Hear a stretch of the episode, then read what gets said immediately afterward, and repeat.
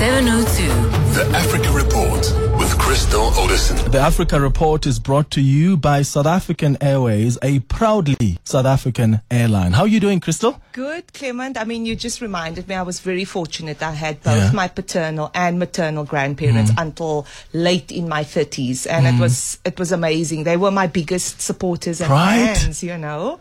Um, it's just amazing what the legacy and the nurturing they give you. Yeah, it, it is. It is. I miss them. I miss them terribly. Let's talk about this UK court. John Adderley touched on it as well.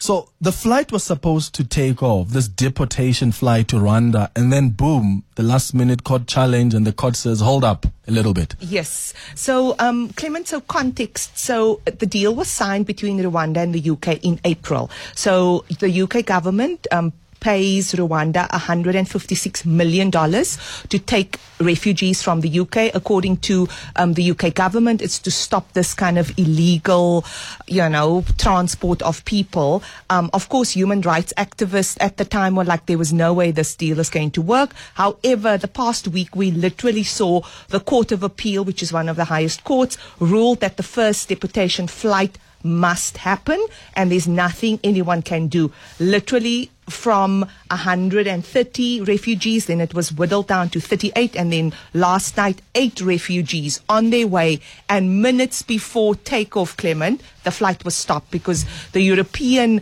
um, Human Rights Council stepped in and the UK is still a signatory.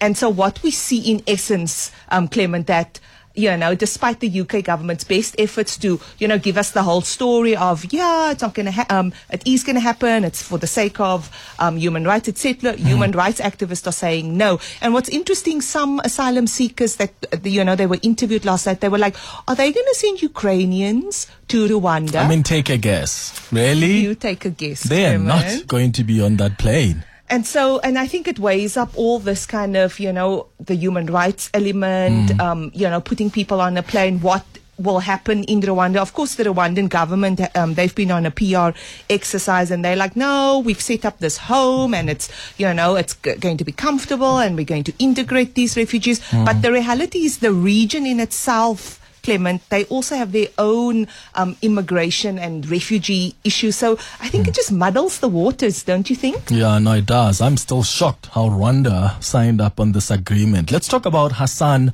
um, Sheikh Mohammed now. He's made history as the first person to be elected president twice in Somalia. What does this mean for Yes. not just Somalia, but for, for this president as well? and for the region, Clement. So, I mean, yes, so this is the first time that the country will have a president for the second time. He was um, in power during 2012, 2017. Um, he's a local activist. He wasn't, unlike other former presidents, left the country. Um, they were in exile and then they came back. He actually stayed throughout the conflict. Um, so he's been there. Um, so he was inaugurated a few weeks ago. Of course, big promises, peace for one, dealing with Al Shabaab. But I think right now he has to deal with the drought because it's affecting the region. People don't have food.